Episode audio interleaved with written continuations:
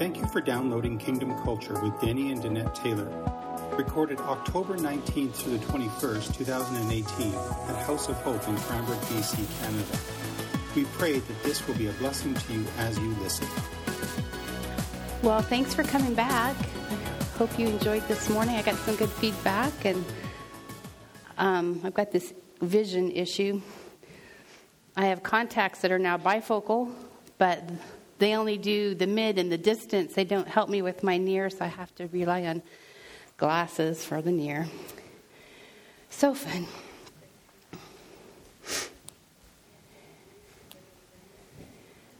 Okay. We good? So, I've been trying to figure out how we're going to go today, and um, I've got a couple words I might just kind of mesh together. But, you know, as we were talking earlier about raising kids, and, you know, in life, you just, you know, you just want to do it right. I don't know. I just want to do it right. I want to. I don't want to make mistakes. I want to do it right. And so, you know, I'm, I read and I listen and I watch and I like, how are you doing it? And how are you doing it? And how are you doing it? What can I learn? What can I learn? So I came across this on, on, uh, I guess it was Instagram yesterday, and um, I don't know. I enjoyed it. Maybe you'll enjoy it. I don't know. But it's just the simple way to lose weight. So, lifelong issue, you know. lifelong issue. I only wish that when I was 50 pounds thinner, I really believed I was thin. oh, to be there again. Like, that would be so awesome. But in my head, I was not. And so I, these titles, you know, get my attention. So, simple ways to lose weight eat five small meals per day and run.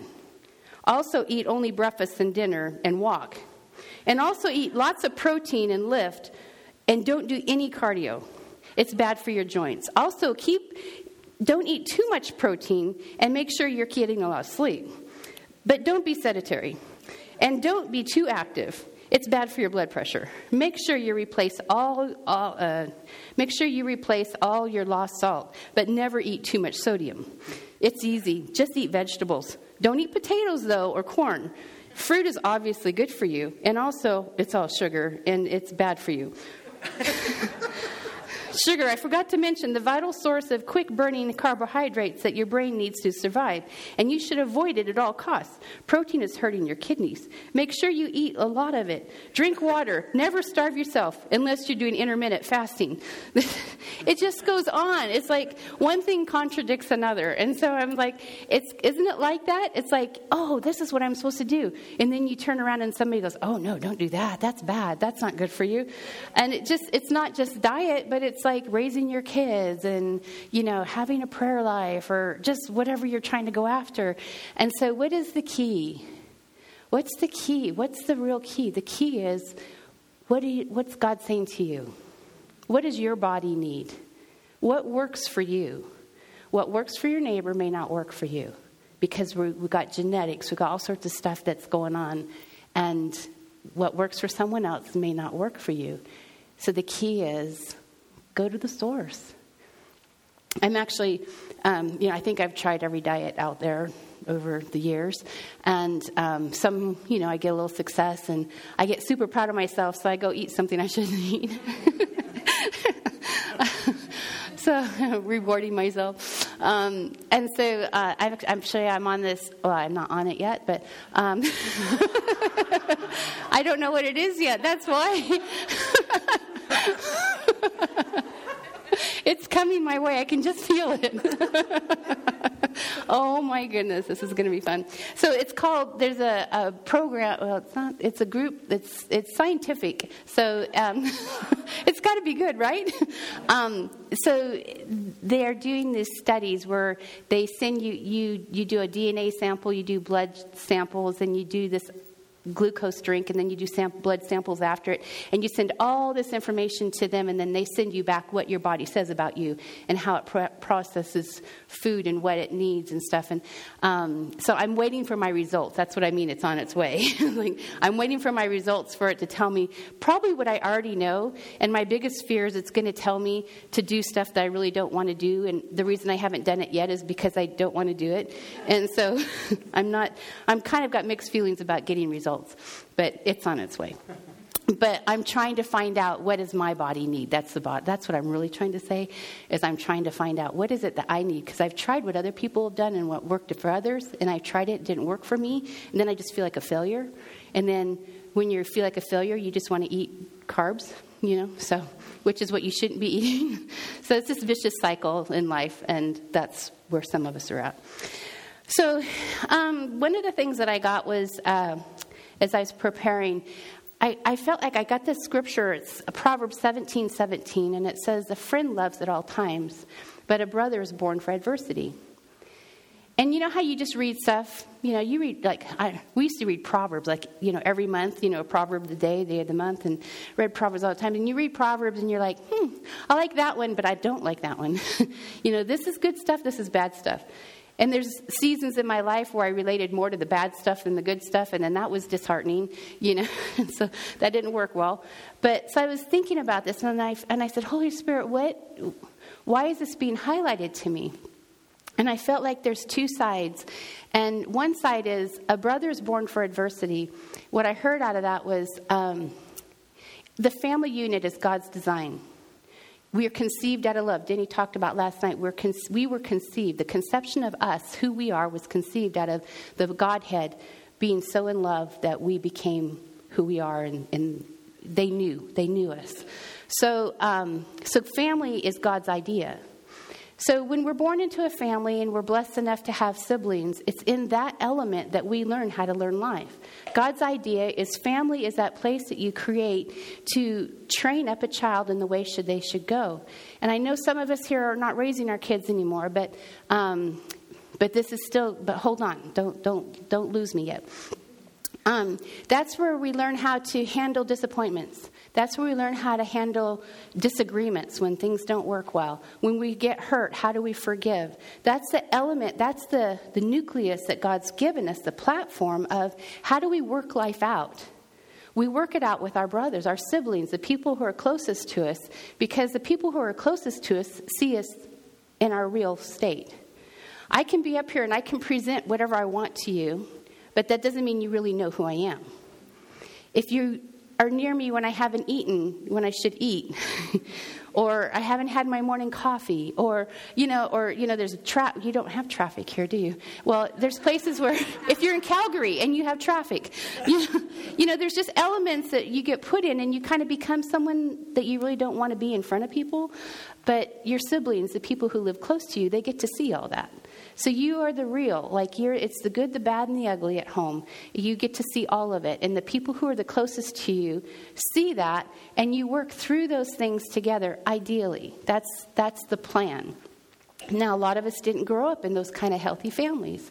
We didn't get that. We got the, you know, either an absentee parent, we got the parent who was over overprotective, over punishing, over whatever, and we all grew up messed up.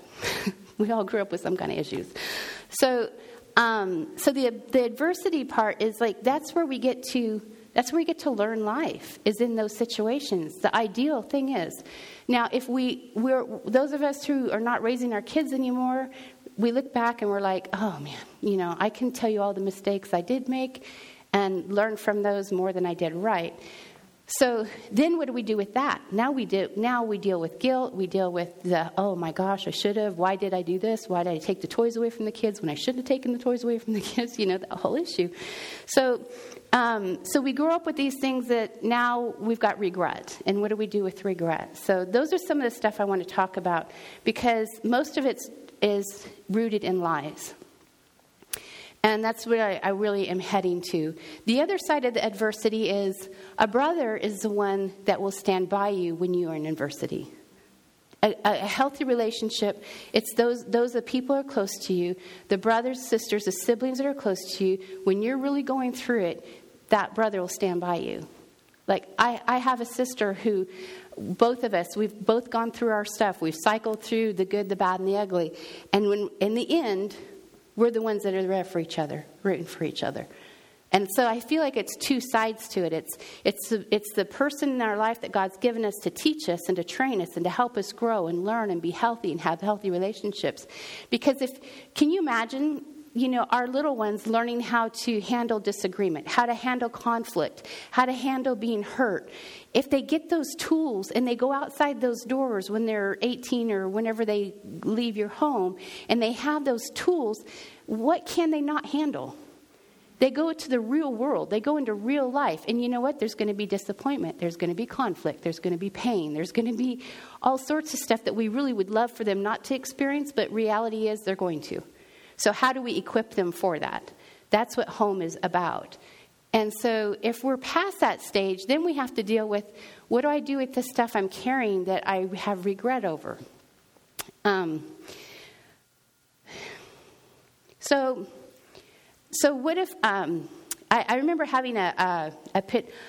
I had my my sister took some old movies that we had when I was growing up, and she put them on DVDs. You know how you can have those all translated, and uh, and I remember watching myself. I'm like I'm the youngest, and uh, I was watching myself in all these home movies. I saw myself like I felt like I looked like I was super clingy with my mom. Like I was always the youngest, the little one that was always wanting to be on mom's lap or holding mom's hand or following mom around. And I thought, oh, was I was I one of those really clingy kids? Like, because I don't remember. Like, oh, was I one of those one of those kids? Like, and I started feeling bad, and I started feeling like like there was something wrong with that. That that was wrong way to be. And the Holy Spirit said, He goes, yeah. He goes, it's okay it's okay to be clingy. You can be clingy with me. And it was like it shifted my whole perspective of what I thought, what I perceived for some reason, what I thought was bad or negative. He just like breathed on it and said, You can be clingy with me. It's all right. And I was like, Oh. So there's things that we, we attach to what we've gone through as, as little humans, as little people, that for some reason we get it in our head that it's wrong an attitude is wrong. I mean, some of it is. But there's just some things that we adapt that's subtle in our lives that um, we grow up with. It's our normal, it's our natural. And then we bump into somebody who isn't like that, and we look at that and we go, oh, maybe the way I am is wrong. Maybe, maybe what I've done isn't right. Maybe how I'm behaving isn't correct. Maybe nobody's told me what's right and what's wrong. And so what we have these little subtle lies that have been woven into our personalities and woven into who we are as we grow up and experience life. And um, and we, we just accept them as real and as truth because it's become our reality because we believe lies. And uh, I remember thinking, um, I was thinking back with Adam and Eve, you know, when, when they were hiding from God after the apple incident. and, and uh, God goes like, why are you hiding? He says, well, we were naked. We were afraid. And he goes, well, who told you you were naked? It's like, who told you you were naked? Like, what if, what if things, there's things in our life that are good and we think are a lie because they contradict somebody else, or we have that voice that says, you're wrong, you're wrong, you're wrong. Who told you? Like, did you discover that on your own? And was that a truth or a lie? And so I want to go after some of this. I want to go after some of these things that that it's so easy to believe that I had asked God once, I said, why does it seem like it's believe it's easier to believe the lies than the truth? Have you ever asked that or thought about that? It's like the negative things about myself sometimes are easier to believe than the positive things. Why is that? Why do, why do we believe the lies over the truth? Because there's an enemy in the world and he's subtle and he weaves in lies. That's what he does. He's the father of lies. So he weaves in lies all the time.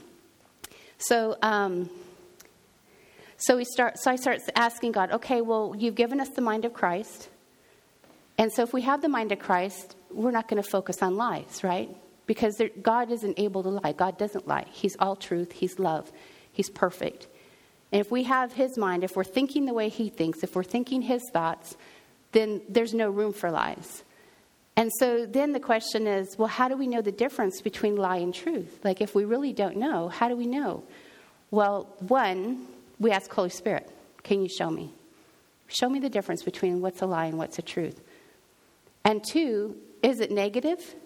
If it's negative, it's a lie. Because God's not going to speak to you in, in a lie form.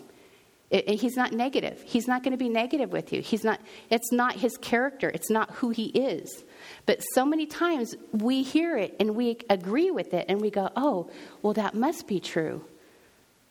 It, it must be true. Uh, you know, I was 50 pounds thinner and I was believing that I had this self image that was horrible. And I was believing that I was just this huge person and I had to lose weight and I needed to get someplace. I had to get here in order to be acceptable. Who told you that? Who told you that? Like the Lord's saying, Who's, who told you that? Well, I look at media and I look at my neighbor and I look at this and I don't measure up and I look different and I'm this way and I'm that way. Who told you that? Who told you that this one was right and this one was wrong? We, we've, we've bought in, we buy into lies easily because of the, the society we live in. That if we don't all look alike, if we're not built the same, then somebody's wrong. And that's not true. I want to tell you, it's a lie. It's a lie. And, and who's telling us these lies? It's not God. God is not lying to us. He's saying, You are beautifully and wonderfully made. I created you. And if I lived in a whole other century, my body would be perfect. I've seen those pictures. but no, it's, it's, it's loving yourself where you're at We've got to love us. We've got to love this person right here because it says the word says love your neighbor as yourself. If you don't love you, you're not going to be able to love someone else. And the the thing that keeps us from loving ourselves is the lies we've believed. See this can you see the cycle here that's there? Like like it's all connected. It's seriously it's all connected. We are body, soul, and spirit. And when we have a lie or a disbelief in one of those three areas, it affects the other two. Think about that. When our bodies are sick, it's, it's, it's aligning with something that's not what God designed. When our bodies are sick, it affects our soul and our spirit. When my body was sick, when I was going through the intensity of the breakdown that I had, it was everything was out of whack. My, my mental thinking, my emotions, my ability to connect with God, everything was out of whack. We, we are deeply connected, body, soul, and spirit. One area affects the other ones, and we don't always think about that. So when I'm wanting to get my body healthy, I'm also at the same time wanting my soul healthy and my spirit healthy because I want to be healthy, body, soul, and spirit. I don't just want one, and you really can't separate it anyway because we're so so intricately connected. That um, I remember. Do you like true confessions? I tell you, I'm vulnerable. I'm black and white. I'm I'm right all out here. When I was having this really breakdown, um, I was I have a, a naturopath doctor that I talk to, and she's known me for years, so she knows she knows me. And um, so I wrote her. I said something is seriously wrong. Like I'm something is like I, I don't know if I'm bipolar. I don't know if I'm just losing my mind. I'm some I can't I can't I can't do this and I'm I'm on the verge of being suicidal like something's wrong. I said I don't even know if I'm a Christian anymore. I've said the F word more in this last year than I have my whole life. she's like, You're still a Christian, you silly thing. but you know, like it affects everything. Like I when when when I was going through that real intensity sickness, it affected everything. I couldn't separate. I couldn't be this little holy little Christian and have this breakdown in my body and be okay. Do, do, does this make sense? Am I am I hitting anything here? Um, and so I just started thinking if we go after the lies, if we can go after the lies and break those lies and replace it with truth, it takes us closer to wholeness. It takes us closer to health. And because so many times we just camp in that place of, of believing the lies, and it's just not a good place to be. Um,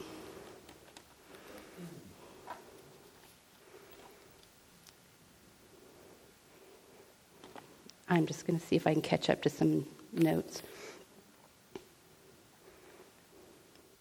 Some of the some of the lies.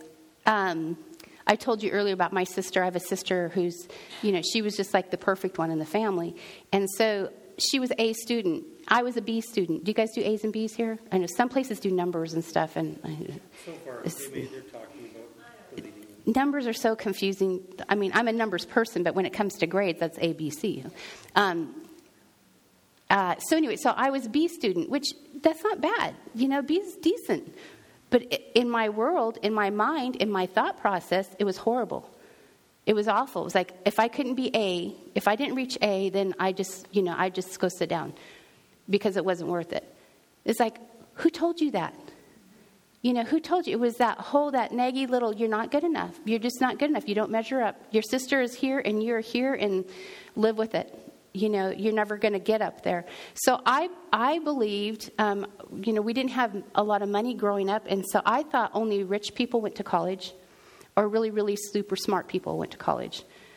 So i had no aspiration i had no desire i had no i had, didn't even look at college because i already ruled myself out. I already i disqualified myself because i knew we didn't have money and i knew I w- I wasn't smart enough and um, and so I never even thought I I went to did, I did some junior college to be a preschool teacher because I thought I could teach preschool.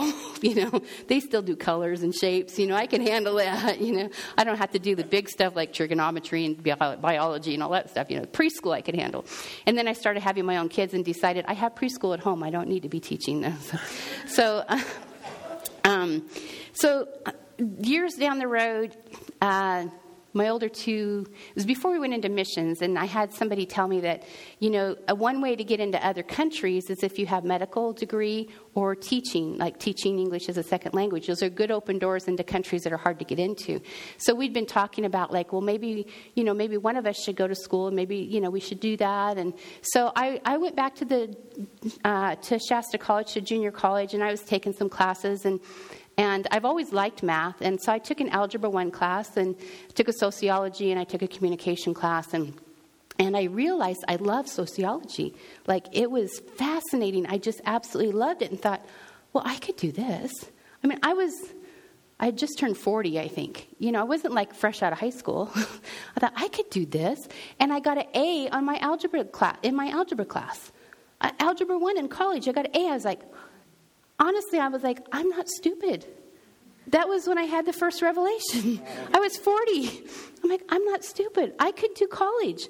Like, I, and I kind of wanted to like wear a badge or something. Like, I I could do college. Like, did you know that? I'm not that stupid. I'm not like I'm the smartest. I know that, but I could do college. And so it was like a revelation. And then I was so angry that for 40 years I believed I wasn't smart. That I I, I I believed a lie all those years. And the Lord took me through that to show me that it was a lie. I believed a lie all those years. And I, then it was like, well, what else have I been believing that's a lie? like, because that was so subtle. That was so woven into my everyday life at home, in my in my family, that the little things, the little things that just kept building that whole web that trapped me. That said, you're not smart enough to go to college. You'll never succeed. You'll never become anything. So that's where I, one of the things I thought, I'll be a mom. I know how to take care of babies. I'll do that. But then they grew up and that got complicated. So, um, so I just want us to start stirring up. I want to start stirring up. And it sounds bad. I want to stir up like lies. Like, what lies are we believing? Because you can walk out of here freer than when you came in if we can replace those lies with truth. There's a ministry called Sozo. Denny does Sozo. He's a Sozo counselor, and he's also a marriage counselor and all these other counseling things. And Sozo is the ministry we started in Africa, and we raised up a team, and now they're raising up people, and they're doing fabulous with it. Super proud of them. Um, but one of the things we do in Sozo is we, we identify lies. And the key isn't just identifying the lie, but it's really important to replace it with the truth. Like, there's always an exchange with God. When you give Him something, He'll give you something back and especially if you ask.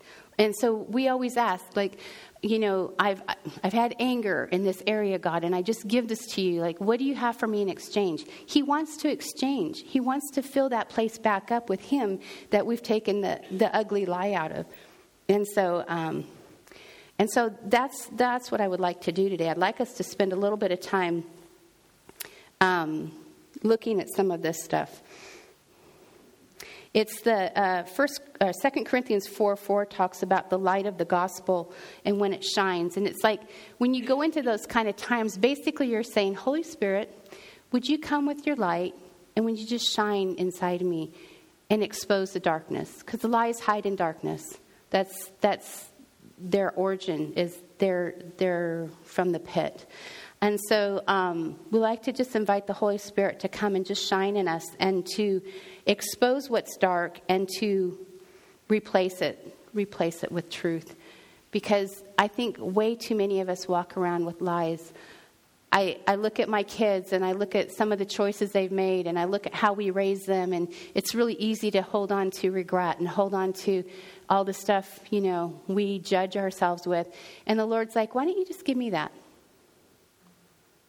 I'll take that. Why don't you give me that?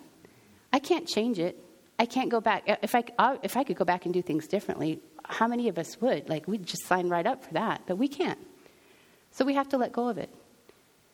Holding on to it isn't helping us, it, it, it's a weight that we carry around that we don't need. Holy Spirit says, I'll take that. Oh, that's a great idea. So we give it to Him. And then we ask Him, what do you have for us in exchange? How about peace? How about joy? How about being able to look at your kids and being excited for them and being happy with them and, and uh, celebrate with them in the little things instead of looking at them and seeing the things that you're not happy about? I could look at Chloe with all the piercings and my granddaughter and go, oh, I'm so disgusted about that. Or I can look at him and go, you, girl, are an overcomer. I see that. I see that overcoming in you. I see those choices you've made. And I can focus on the choices. Now, she's into tattooing, you know, it's still not my absolute favorite. And she's doing self tattooing, which is even, you know, better.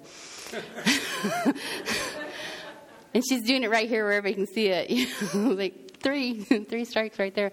Um, since she can't wait to show me, she shows me her pictures, you know, and I think, oh, it's awesome. You're being expressive. You know, like what what positive can I pull out of this? You know, like we get to choose what we focus on. We get to choose what we put our mind on. We get to choose. You know, uh, Philippians talks about here's a list. If you don't know what to think about, think about these. You know, what's good, what's pure, what's holy, what's kind, what's you know, and you don't see anything that there that, that is complaining, is negative, is lies. There's in that list. It's God stuff. And we get to choose what we set our mind on, what we think about. What are we doing with our downtime? Where, what are our thoughts going? We control that. God doesn't control us, He's empowered us to make the right decisions. He's given the Holy Spirit to help us to make the right decisions. He's empowered us to do the right things. It's our choice whether we're going to do it. And it's the same thing. We raise our kids, we put tools in their hands, and it's their choice. Are they going to use the tools we gave them? Or are they going to grab other tools that are destructive? Sometimes they do that. I've had boys, my, each one of them have picked up different tools that I wish they hadn't picked up. But God uses everything. I've been around long enough to know He uses all of it. He, he's not afraid like we are afraid. Most of the mistakes I made in parenting came out of fear. Afraid of letting them make their own choice because what if they made a bad one? Afraid of turning them loose. Afraid of letting them go. Afraid of sending them out there like uh, most of my mistakes were, were either out of religion or fear, and sometimes that's the same thing. And so God's like, So do you want to live in that? Do you want to keep living in that? No, I really don't. And, and my freedom has come as I've let go of things, things that I can't control. Ooh, that's a scary one. Not controlling. Like, it's so, control's so funny because are we ever really in control? you know, we think we are. We think that if we can be in the driver's seat, we have got all the control. And then you blow a tire, you know, and the car does what it wants to do because it just blew a tire. You have no control. Like, there's just issues. Like, we, we have things in our life that we just think we have to hold on to. And if we'll ask the Holy Spirit, He'll show us that it's okay for us to let go and to trust Him. Because that's really the bottom line. For me, that was the bottom line is do I trust God enough do I trust him enough with this situation? Do I trust him enough with my kids, with my grandkids, with my great granddaughter? The things that she's going to live and see that I never can even imagine what her life is going to grow up being. But can I trust God to work in her and keep her when she's so distant from me? You know, it's like, can we trust God? He's proven himself over and over. When, when the fires came to Redding, and um, we were being evacuated and, and we were actually on our way to we were going to be going to, be going to daniels in washington a couple days after that and we had no place to go with the evacuation so we just went early not knowing if we were going to have some place to come home to. And uh, and so we we're driving and we both were kind of feeling this heaviness. The, the city felt there was such an odd feeling in the city because we were our part of town were all evacuating at one time, so the streets were just bumper to bumper, and this, the, the color in the sky was unimaginable. It was, you felt like you were in a really, really bad movie and you couldn't get out. It was the atmosphere, everything was just so, and it was foreign because we've never lived through that before. So we're driving, we're leaving Redding, and there's just this heaviness like, we don't know what's happening. We don't know. We, do we have a home to come home to? And we don't know. And so we said, you know what? We've been in rough places before. We've had a cyclone in Africa. We've had a hurricane in Mexico. We've had earthquakes. We've had, you know, we've had times where there's been no money, no food, and God, you know, provided. So we started saying, what, let's remind ourselves of the testimonies of God. Let's just start reminding ourselves. Let's just, and we did. We just started. Remember, remember, like and a lot of the things that were terrifying to people around us became fun for us. We were, a cyclone came. We were out walking on the orphanage at Heidi Baker's, and, and I'm looking, I love the sky and clouds. I'm like, oh, the sky looks so cool. And Denny's like, uh, that's a storm coming. I'm like, it is? yeah, we better get back. So we get back. Pretty soon it's, you know, it's wind and rain and, and trees are being, well, I didn't know a cyclone is like a sideways tornado. So it goes this way instead of this way. And it went right over the orphanage, pulled up, uh, the church was a circus tent, pulled the tent up and threw it around, pulled trees up behind us. And we didn't know all that was going on. We just knew it was a lot of rain and wind. So we were with the kids in one of their dorm things that had a metal roof. So the, it was hail and hard rain. It was bouncing off of there and falling through. And the, the kids are like, cement floor. They're like surfing on the, you know, on the floor and running around trying to catch as much stuff in their mouth as they could. And we were just all playing and having fun. And we were like, wow, that was something. Then we were like, caught, caught up with our other missionaries, and they're terrified. They're hiding under beds. They're, they're shaking. They're white. They're like, no, I mean like white, like being scared. Sorry. You're scared white. that wasn't the right thing to say. So. we are alive. Yes, sorry. Oh boy. Um, so they were scared and they were hiding and we, we came back like wasn't that awesome? That was kind of fun huh? And they're like we can't talk. We're in shock. And um, and then we go the next day and we see the tree right behind the building we were at just like roots up and turned upside down and the, we helped repair the tent and there's little snakes crawling out of the tent water and stuff and and we were just like God, thank you. Like none of us got hurt. Nobody was hurt. There was no injuries, and that could have been, I get, that could have been serious, I guess. And you know, it was a big deal. And but God just so protected it and made it fun for us, you know. And we had a hurricane hit Mexico our first year there, and and uh, we had a base that we were overseeing, and so we just had we called it the hurricane party. We're just going to have a hurricane party because what else do you do? You know you just you lose power and you have water inside your house it shouldn't be inside your house and you know you just you just clean up when it's done and you eat all the food you can before it goes bad and you just play cards and have a party. You know so we just started reminding ourselves like god has always protected us. He's always protected. He's always been with us so even in what can be the scary stuff, like what can we let go of? What can we can we let go of the fear? Can we trust God? And and it's like you kind of, I don't know if you do this, you kind of go through, well, I've been through this and I've been through that and I've been through this, so I don't have anything else left to be afraid of, you know? And then something new happens. And so now you're in a foreign territory and you're like, I've never faced this before. I've never faced our, our house maybe burning down. I've never faced that. And, and so the first thing that wants to happen is fear. And so, like, then you have the choice do you want to partner with fear or do you want to remember what God's done? You may not have been in a fire before, but you were in these others. And look at how God got you through that. You know, um, so dealing with that trust issue is huge. And it's not usually, none of this is really a one time thing. It's not really a, okay, God, I gave this to you once, now I'll never have to do that again. No, the next time you grab back onto it, you have to let it go again. you know, because we can, we can take it back. But we don't have to. We have a choice in that. And choosing to give that stuff to God is always the right choice because what He has to exchange for that is always going to be better than what you can imagine. Always. And so, um, I just want. Can we do a? Can we do an exercise? Are you guys game for? Let's do some. Let's do some of this. Um, did you want to speak in the microphone? Um, Okay, so let's, if you want to sit or stand, however you're comfortable, I like. I like closing my eyes when I pray like that just because I, I get distracted so easily and um, I like to shut out distractions. So we're just gonna we're just gonna close our eyes. Shut up. Holy Spirit, we just thank you that you're already here. We thank you, God, that you're already here and you've already been preparing us, Lord, for some of this stuff. So I'm just going to ask right now, Holy Spirit, that you would just drop into each person an area that you want to touch, an area that you want to deal with, an area that you would like them to give to you.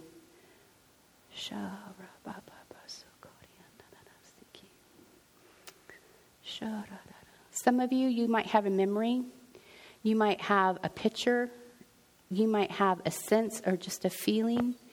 You might have words. You, we all receive and hear from God differently. There's no exact pattern.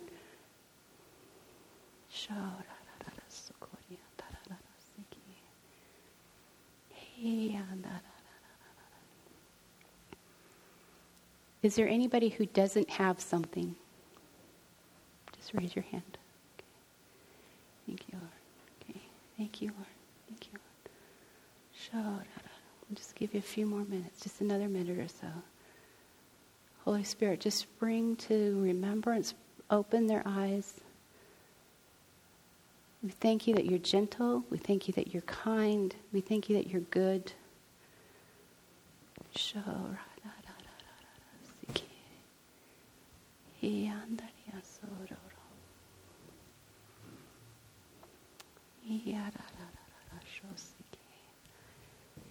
It can be lies that we believe about ourselves. It can be lies that we believe about somebody else. It can be disappointment in ourselves. It can be disappointment in somebody else. It can be anything you want to show us, Holy Spirit.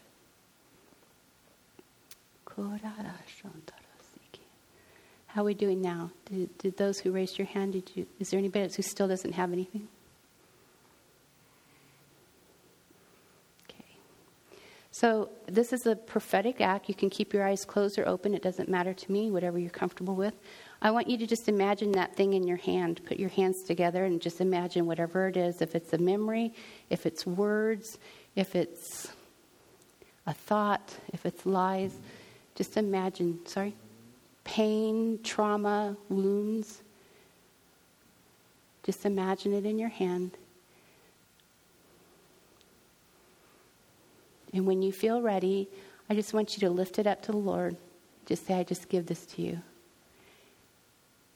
And when you lift it up, and if you give it to, the sign of giving it to Him is just turning your hands upside down. So it's like it can't hold on to it if your hands are open and empty.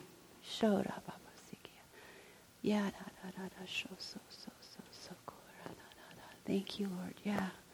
Thank you, Lord. Yeah, God. Yeah, God. Yeah, God. Thank you, Lord. There you go. There you go. Thank you, Lord. So see Thank you, Lord. Once you've done that, then you put your hands back together and say, Father, what do you have for me in return? What do you want to replace this with? This lie, this memory, this failure, this pain, this trauma? What, what do you have for me?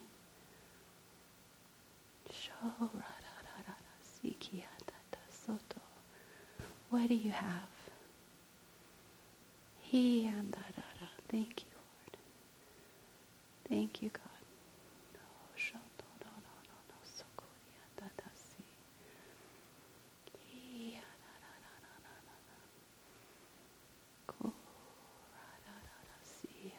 Thank you, Lord. Thank you, Lord.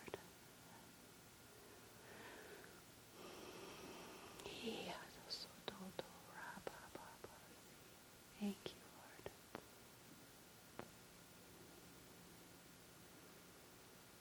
Lord. Thank you for your presence. Thank you for healing. Thank you for freedom.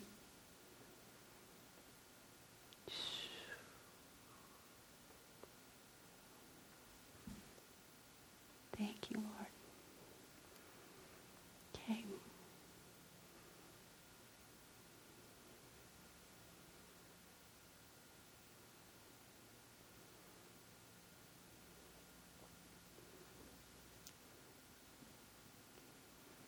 Okay, when you feel like you've got what He's wanting for you, you can open your eyes. You can just let me kind of look at me, let me know. that It's good. It's good. Thank you. How you feeling? I know it's scary to talk, huh? Would anybody want to be brave enough to share what God did? There's no obligation. Just want to know if anybody wants to share. Yeah.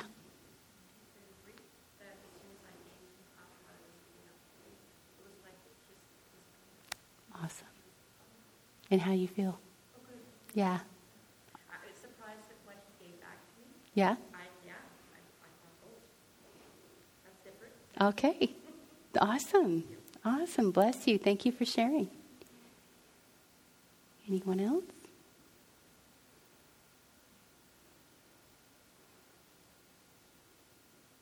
I love it when it's a surprise because then you're like, I know that wasn't me. I didn't think of it.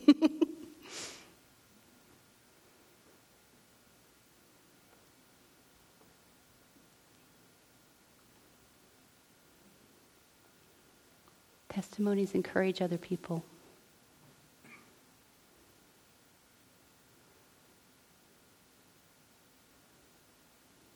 Yep.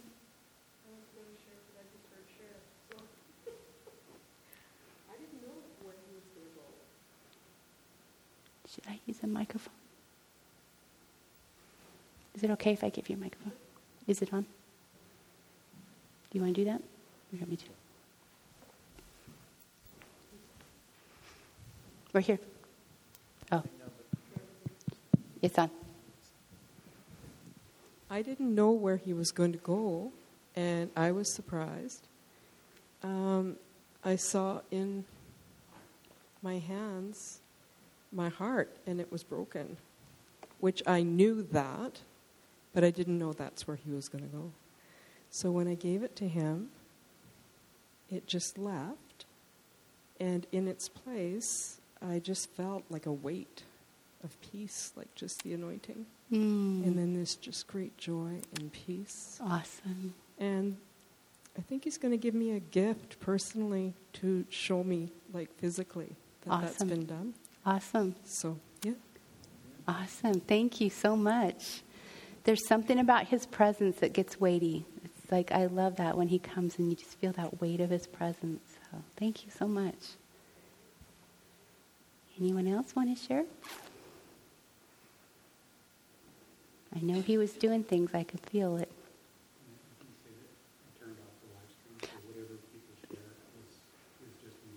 Yeah. Did you hear that? There's no live streaming for this part, so you're safe. you're safe.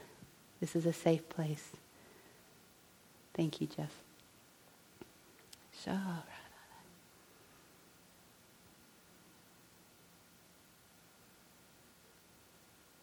kind of, you know, believe in the lie that I wasn't making it, you know, failing at life.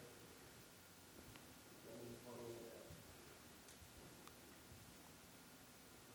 Sure. I am there to make Yes, that's right. That's right. Did we all hear that? You have a pretty strong voice. I don't think it hurt. Thank you, Lord.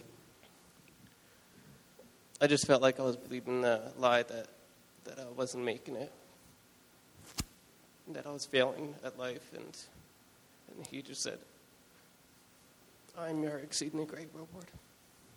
That's right. That's so good. Thank you. Thank you. It's a really good practice when you're dealing with that kind of stuff is every day, Lord, how do you feel how do you feel about me? How do you see me? And let him speak directly to you. And just and write it down cuz we'll forget like the Bible's full of remember because we forget. And these are things we don't want to forget how he feels about us, how he sees us, how significant we are to him, how valuable we are to him. He wants us to hold on to those things. So it's good to write them down. And every morning, there's just there's I go through seasons where sometimes I have to read stuff about how he feels about me every single day because it helps me get through those those hard times. So thank you so much. Bless you. Bless you. You you carry strength. Like there's a strength in you that you're not even aware of yet. That's um, it's been a bit hidden, and God's ready, getting ready to bring that out. And you're gonna you're gonna be a leader. Like I see you leading other people, especially young young guys, leading them into truth, where there's conflict and there's confusion and there's the world with all the lies that are being spoke and you i feel like you have a, a sword of truth i feel like i see you with a sword of truth and you're going to be able to go in and divide rightly between what's right and what's wrong what's truth and what's the lie and when you speak it when you speak the truth it's going to grab people's attention and they're going to go wait that doesn't sound like the other lies i believe that sounds like it's true and they'll gravitate towards you and you're going to be able to have answers for the questions they're asking so bless that. I bless that in you. Amen. Thank you, Lord. Anyone else? Larry. Yeah.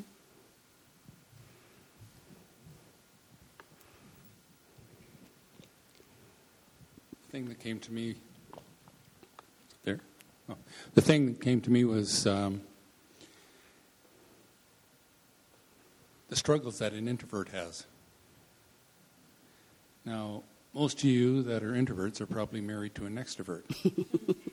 and, s- and so you're reminded all the time of where your feelings are because those are the areas they're strong in.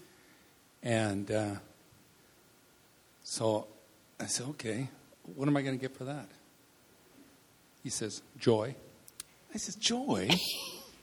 yeah. He says, you're going to laugh at it every time it comes up. There you go. That's awesome. That's a lot like what Denny was talking about with the strengths and the weaknesses, how we complement each other with that. And when we can realize that that other person's strength complements our weaknesses, we can have joy in that. Then it's like, yeah, that's a great revelation.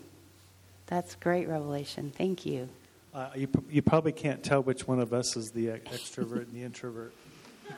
But I'm the introvert, in case you- just in case. Just in case it out. wasn't clear. But I, I, I, under, I understand where he's at because we can be, my, my worst place to be is with a room.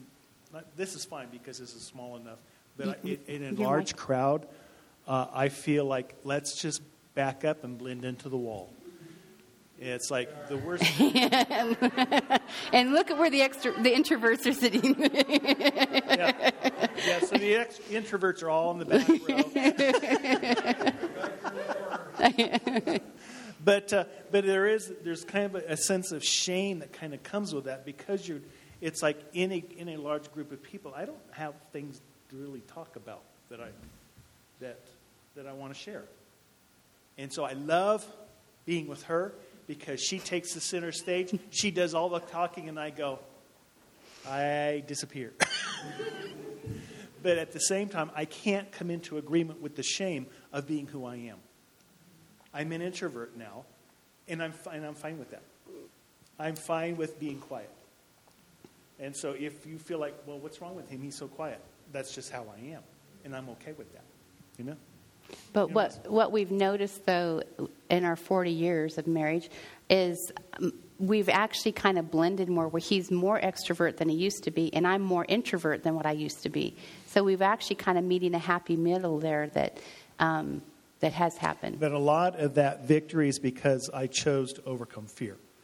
Although my personality is introvert, I don't allow fear to keep me from being expressive. And so I, I have lived walking in victory over fear.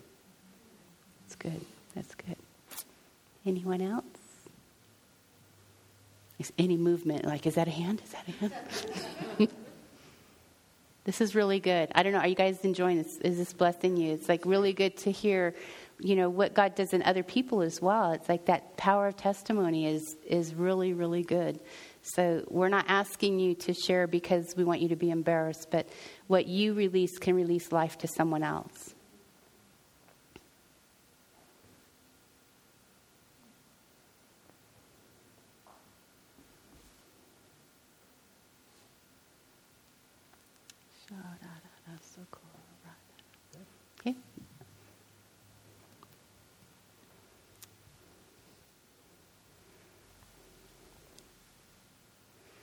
That's awesome. This is something that you can do on your own all the time. When you start feeling heaviness, when you start feeling questions, doubt, something that starts in your head and you know it becomes you realize later that's a lie you know like this is these are this is exercise you can do anytime on your own god i just give you this lie give it to you and i release it what do you have for me in exchange um, one testimony i have when i go into new places um, I, I feel things i don't always know how to put words to what i feel and uh, I just sense and I pick up stuff and I feel things. And so we were sent to Nicaragua for a month to help start a school down there. And um, we got there, and I just started feeling this really heaviness. And I and over and over and over, I kept feeling like I feel so insignificant.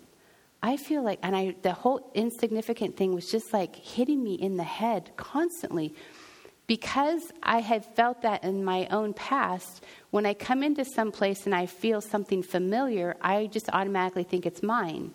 And I'm like, I'm dealing with this again? Really? I have to deal with this again? Okay. But it takes me a while. So it was there for, I think, three weeks. And I was feeling like um, I had no place being in the ministry. We were, we were still running the schools in Mexico. And so I told, I said, we're going to go home and we're going to quit the ministry. Like, I've got no business being in ministry. I don't know what I'm talking about. I have no place being here. I, you know, I'm a woman after all, and like all this stuff. And he's looking at me like, where is that coming from? I said, well, just look at me. I'm a mess, or whatever it was. And and I realized that in that area, in that country, that women didn't have any value. That all the men were in ministry, all the men were in leadership, women were washing dishes and cooking food. And you know and I, i'm not opposed to doing those things but i knew that i've been called to, to do what i'm doing. But in that environment when it was so heavy around me i started partnering with those lies and what, with what the atmosphere was saying. And i was taking ownership of it. And by the time three weeks was done i was ready to go home and quit and I was just like, this is crazy. And and at the end of the fourth week, we were speaking at a a leaders advance that was all men leaders coming to. And i was one of the speakers. And so i told him i'm like you do my session. I'm not doing this. You do my session. I'm they don't want women here. And there was one other woman leader that was speaking with us. Um, she's nicaraguan though so she was helping lead it. And um, and he's like nope you they asked you it's yours i'm not touching it so i was like oh, i don't an out. so i'm like i have nothing to say i have absolutely nothing to say that's going to help these men because the things I really wanted to say was not appropriate to say because I just you know, wanted them to wake up a little bit. Um, and so, um, so it's getting closer. I'm praying, I'm praying, I'm not getting nothing, nothing, nothing, nothing, nothing. And I, so the night before I was supposed to speak, it was the first night of the conference, and I'm in the back, I'm in worship, and I was like, God, if you don't give me something to say, I'm just going to stand up there and not say anything because I'm not going to just go blab to blab. Like, I, that's my biggest fear is getting up and not saying anything with any value. So I was in worship and I had my eyes closed, and all of a sudden I had this vision. And in this vision, I'm in a library, and it's like a library so big you couldn't see the walls. And there was like cases and bookcases and cases of books. And so I'm looking at it, not really getting a full understanding where I'm at and what I'm looking at. Well, I knew I was in heaven, and I thought, See, even in heaven, I'm remembering the scripture when you're born again, your name's written in the Lamb's Book of Life. So I had that in the back of my head, and I'm like, even in heaven, I'm a name in a book. Like, I'm not even significant here. You know, I was pity party to the highest degree. so I'm like, thanks, Jesus, for this reminder, you know. And then he, Jesus comes up and he's like, I don't think you understand. He said, These books, this library, this is you. This is your life been recorded, it's been written down for all eternity. And I had the sense that we all have that. We all have our libraries. And then I then I, I was like, I got excited and then I went, oh. There's some things I really don't want recorded for all eternity. and and they say I've heard this like in heaven your thoughts are transmitted and you don't have to use words. So Jesus again he says it's not what you think, and he goes it's from it's from my perspective. And he said, remember Adam and uh, no no wrong story Abraham and Sarah when you know they she's they're being told they're going to have a son and and Sarah this is the second time. She's in the tent and she hears the angel saying it to Abraham, and um, and she laughs like she's like, and I'm pretty sure it was sarcastic laugh, like right, I'm age and gonna have a baby, like right, you know. So then she gets called on it and she lies. I didn't laugh. Well, you know, tents are like so thin, like it's not like these hardwood walls and stuff. So she she laughs at mocks you know, the sarcastic laugh mocks at the idea of having a baby, and then she lies about, you know, laughing. That's, that's what happened. And then you go over to Hebrews, the Hall of Faith people, and it says, you know, Sarah was full with faith when, the, you know, knowing she's going to have this baby. I'm like, she was not. go back to Genesis and read it. she was not full of faith. She laughed. She mocked. She didn't think it was possible. Jesus said, this is how I see it because I knew her heart. I knew where she was really coming from. I know her intimately to know that faith came from this baby, her having this baby. And it was recorded completely different than I would have recorded it. I would have said, nope, she laughed, and then she lied. Two big deals, you know. and none of those mentioned in Hebrews, in New Testament. So the, the, what it did was it released hope. It's like, we are so significant we are so valuable that He writes our stories in books. And then I looked around and thought, how long am I going to live? Because there was a lot of books in there. So maybe the stories keep getting written on the other side. I, I'm not really sure. But his perspective of how we live life and who we are is so different than ours. He doesn't filter through the, the lies. He doesn't filter through all the muck and confusion and, and the, the traumas and the hurt and all that. He doesn't do that. He, um, he sees us so differently. He sees us as we are. He sees us as the end product of where we're heading. And he, he wants us to live from that place. And it just shifted everything for me. And so, whenever I think about not being significant or valued, I think of the library because we all have that. I'm not unique in that. We all have that. Um, the mindsets that we adapt is, is so vital. Um, when I was three, um, we were, I don't know about you guys if you had multiple siblings in your family, but if there was more than two of you, it was the most valued position in the back seat of the car is to be by the window, the door, so you could have the window. If you were stuck in the middle, it It sucked. It was just not fun. And when you're the youngest, you got stuck in the middle all the time. Like I was always in the middle. So um, I had some attitude, evidently, and um, don't know where it came from. Uh, and so uh, this, I was three, and my aunt and uncle were driving the car. My mom was in the back seat, and my sister and I were in the. The three of us were in the back seat, and my uncle's family from Vermont were driving in the car behind us. We lived up in the hills out by. It's kind of by Tahoe area California, so there's mountain roads. We were driving some back roads, and somehow I, I was three, so I really don't, honestly, don't remember, and nobody really wants to tell me the truth, I guess. But somehow I got a hold of the door, wanting to sit by the door. I opened it, and I fell out while the car was going around a, a, corner 35 miles an hour or so gravel corner and so i fell out and my face was ripped up and um, my aunt was a nurse my mom passes out evidently because she doesn't handle blood and so uh, she's in the back seat so i remember being on my aunt's lap and she's stroking my hair and she's telling me it's going to be all right and uh, they go to the hos- take me to a hospital and they they do stitches. I grew up my whole childhood. I had tic tac toe on my cheek from my stitches from sewing my face back up, and I had stitches up in my head. And um, I was in the hospital for a while, and they couldn't do any like numbing or deadening because of the swelling, so they just had to do the stitches straight. And I remember being strapped to a board and and uh, you know screaming. Um, so that was three, and so from there on, I was the one who fell the car. The the family would his my uncle's parents would come visit, like, oh, are, you know, growing, are you you're the one that fell the car, right? I'm like, yeah, I still got tic tac toe. Um, and and I noticed that being in the hospital, like, I got stuffed animals, I got toys, like like thinking, not too bad, not too shabby. Youngest one, finally getting some attention here, you know. And so it was a very subtle change, shifting that happened. About six months later, I was in a, a high stool that I sat at at the dinner table, and I was fussing around. And um, I knocked it over, and there was this basket. My mom's clothing basket for laundry was wire, and it had these wires sticking up, and I hit the back of my head on it. Another trip to the hospital for more stitches.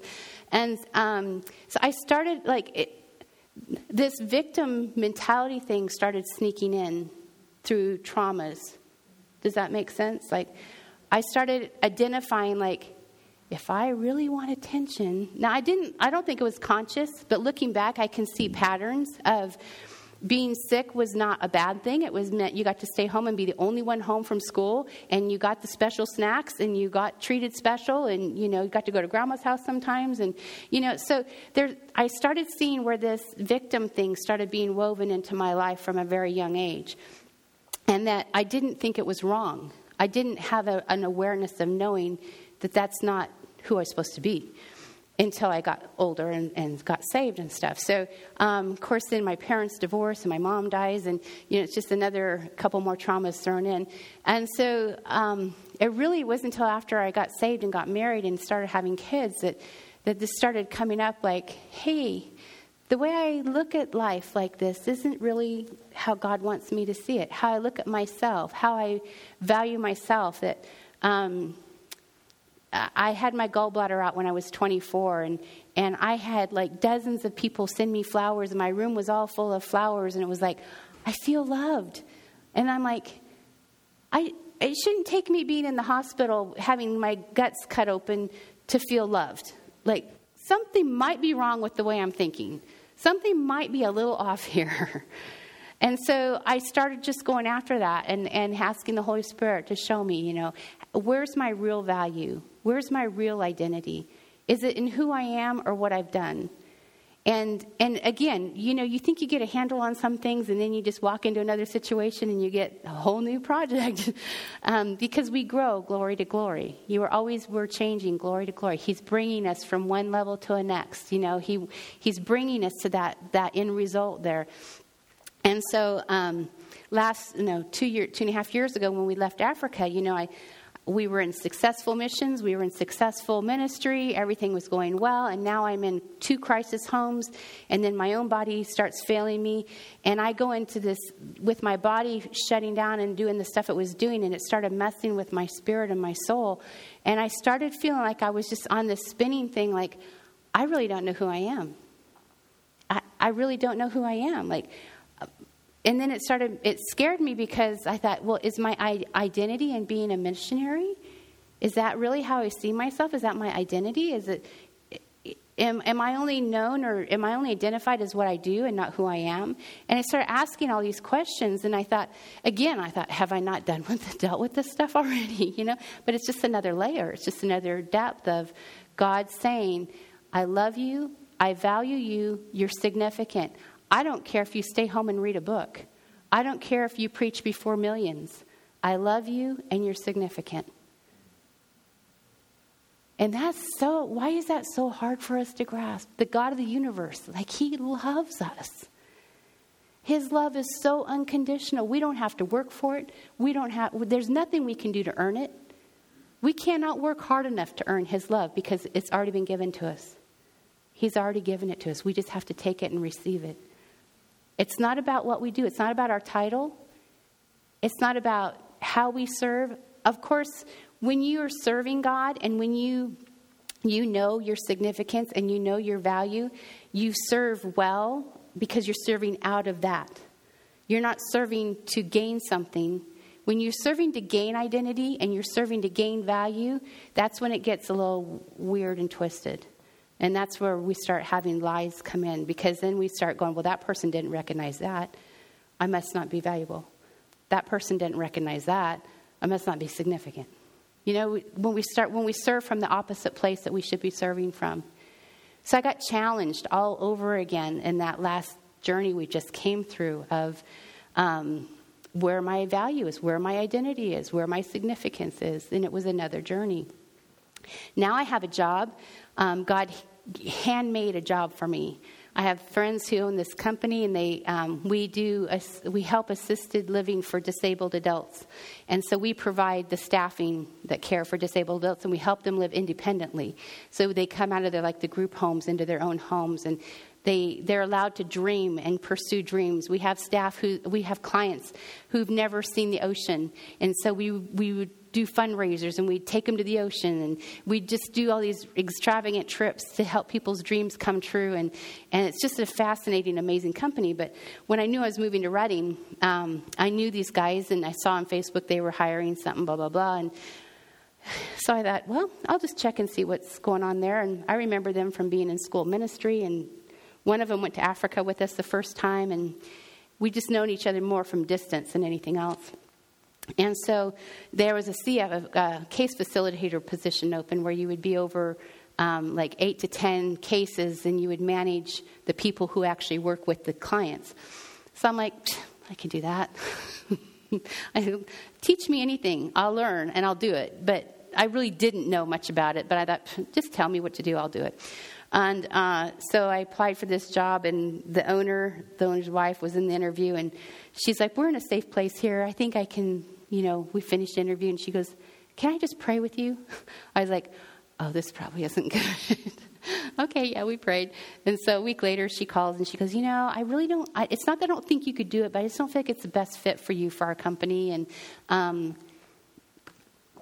if you'd be willing to meet with us, we have another proposal we'd like to offer you. But you know, if you want to work for Bethel instead, it's fine. You know, I was like, no, no, I'm fine, I'm fine. So I show up and they created a position. I'm their executive assistant, and so um, I thought, and I watched what the CFs do, and I'm like, oh God, you are so smart. like, like they're on this thing called Pager, where on the weekends and off hours, if their normal staff isn't available, they call Pager, and Pager has to fix all their problems, and they call all hours of the night. I'm like, oh no, see, no, that wouldn't work well for me. like, my kids slept early for a reason. it saved their lives. so I'm like, no, no, no, no, no. Pager's not for me. So anyway, I'm an executive assistant, and and I serve the owners of the company. That's what I do, and I love it. And I I just am grateful that God knew me well enough to give me the right job. We said we walked into Redding. We said we'd knock on doors. Then God, we trust you're going to open the door we need to be at. And He's doing counseling, and I'm doing assistant stuff. So God knows us, and our significance isn't about what we do, it's about who we are. And when we really figure out who we are, we're powerful people. When we figure out who we are, we can help other people find out and figure out who they are. We can empower others to be who they're called to be, and we can champion them when they're when they're successful, when they succeed. We don't have to be afraid. We don't have to look at somebody else's success and go, "If they're succeeding, then I must be here." No, it doesn't work like that in the kingdom we can rally other people's successes and, and know that God knows us and God's going to put us where we need to be at the right time, in the right place, in the right situation for what we need. We're secure in that. We can rally people, we can support people, we can, we can walk alongside people who are different from us. You know, we're never going to agree. There's, there's no relationship on planet Earth that two people agree 100% of the time. If you're married, you already know that it's true, you know. It's but uh, but but unity isn't about agreement. It's not about 100% agreement. It's about how do we work through disagreements? Like how do I how can I walk with you and not agree? I walk with my granddaughter. I don't agree with all the choices she's made. She's come a long way. She's made some brilliant choices, but she's made some that kind of make me go tell, you know, like, really? But she's, you know, young. She's still figuring it out. So I don't like cut her off because of that. I grab the things that the gold that I see, I rally the gold, I, I, I build her up, I encourage her, I love her the best I can, and I trust God with the other stuff. See, we're called to be a family. We're called to walk into connectiveness. We can't do this until we do this. This is with God. This is God's and my connection. And when I have this, I can walk alongside others. I can have this in my marriage. I can have this in my family, in my community. I can have this after I have this connection. And those things that we hold on to, that God's saying, Do you want to give those to me? Those are what cause the disconnect. When we're more willing to hold on to the things, our pain, our trauma, our past, our disappointment, our failures, when we think we need to hold on to them, we can't, we're holding we can't connect well. But as we let go, the next connection comes. When we have that connection, we can connect with one another. And that's really what this is all about. That's what we're here for. How can I help you be what you've been called to do? How can you help me? I need you. You need me. I, we need each other. I can't do this alone. We all can't do this alone. You have gifts. I had somebody tell me the other day that they were reading about the scripture where Paul says, We have the mind of Christ. She says, It doesn't say I have the mind of Christ, it says we have the mind of Christ. I think it's both things, but you, you carry elements that I don't have that I need. I, I, need to know what part of the mind of Christ you have because you can enlighten me and, and give me revelation and enrich me. And I might have something that you don't have. But if we're so locked off from Him, we'll never get that receiving flow. And if we're locked off from one another, we can't get the receiving flow. So that's, that's what our heart is in being here this weekend is how, how can we let go of things? How can we receive what he has for us? And how can we give it away to others that we can build connection and unity and community? So that's what I have. Let's pray. Thank you, Holy Spirit. Thank you for your presence. Thank you that you've called us to be connected to you, that you've given us the privilege, the honor to be able to come into complete communion with you, and that you receive us just the way we are. You don't demand that we are perfect. You don't demand that we fix our stuff and clean ourselves up before we come to you, but you just receive us, and then you walk with us as we get ourselves cleaned up and as we get our stuff together. And I couldn't be more grateful. I couldn't be more grateful, God. You're so amazing and awesome and uh, so full of mercy and grace. And you pour it out on us every single day. You withhold nothing. You're so good. You're a good father. Thank you, Lord. Holy Spirit, I ask that you'd help us remember every day who we are who we are in you. Help us remember how you see us, what you think about us. We need it every day, God. We need it every day.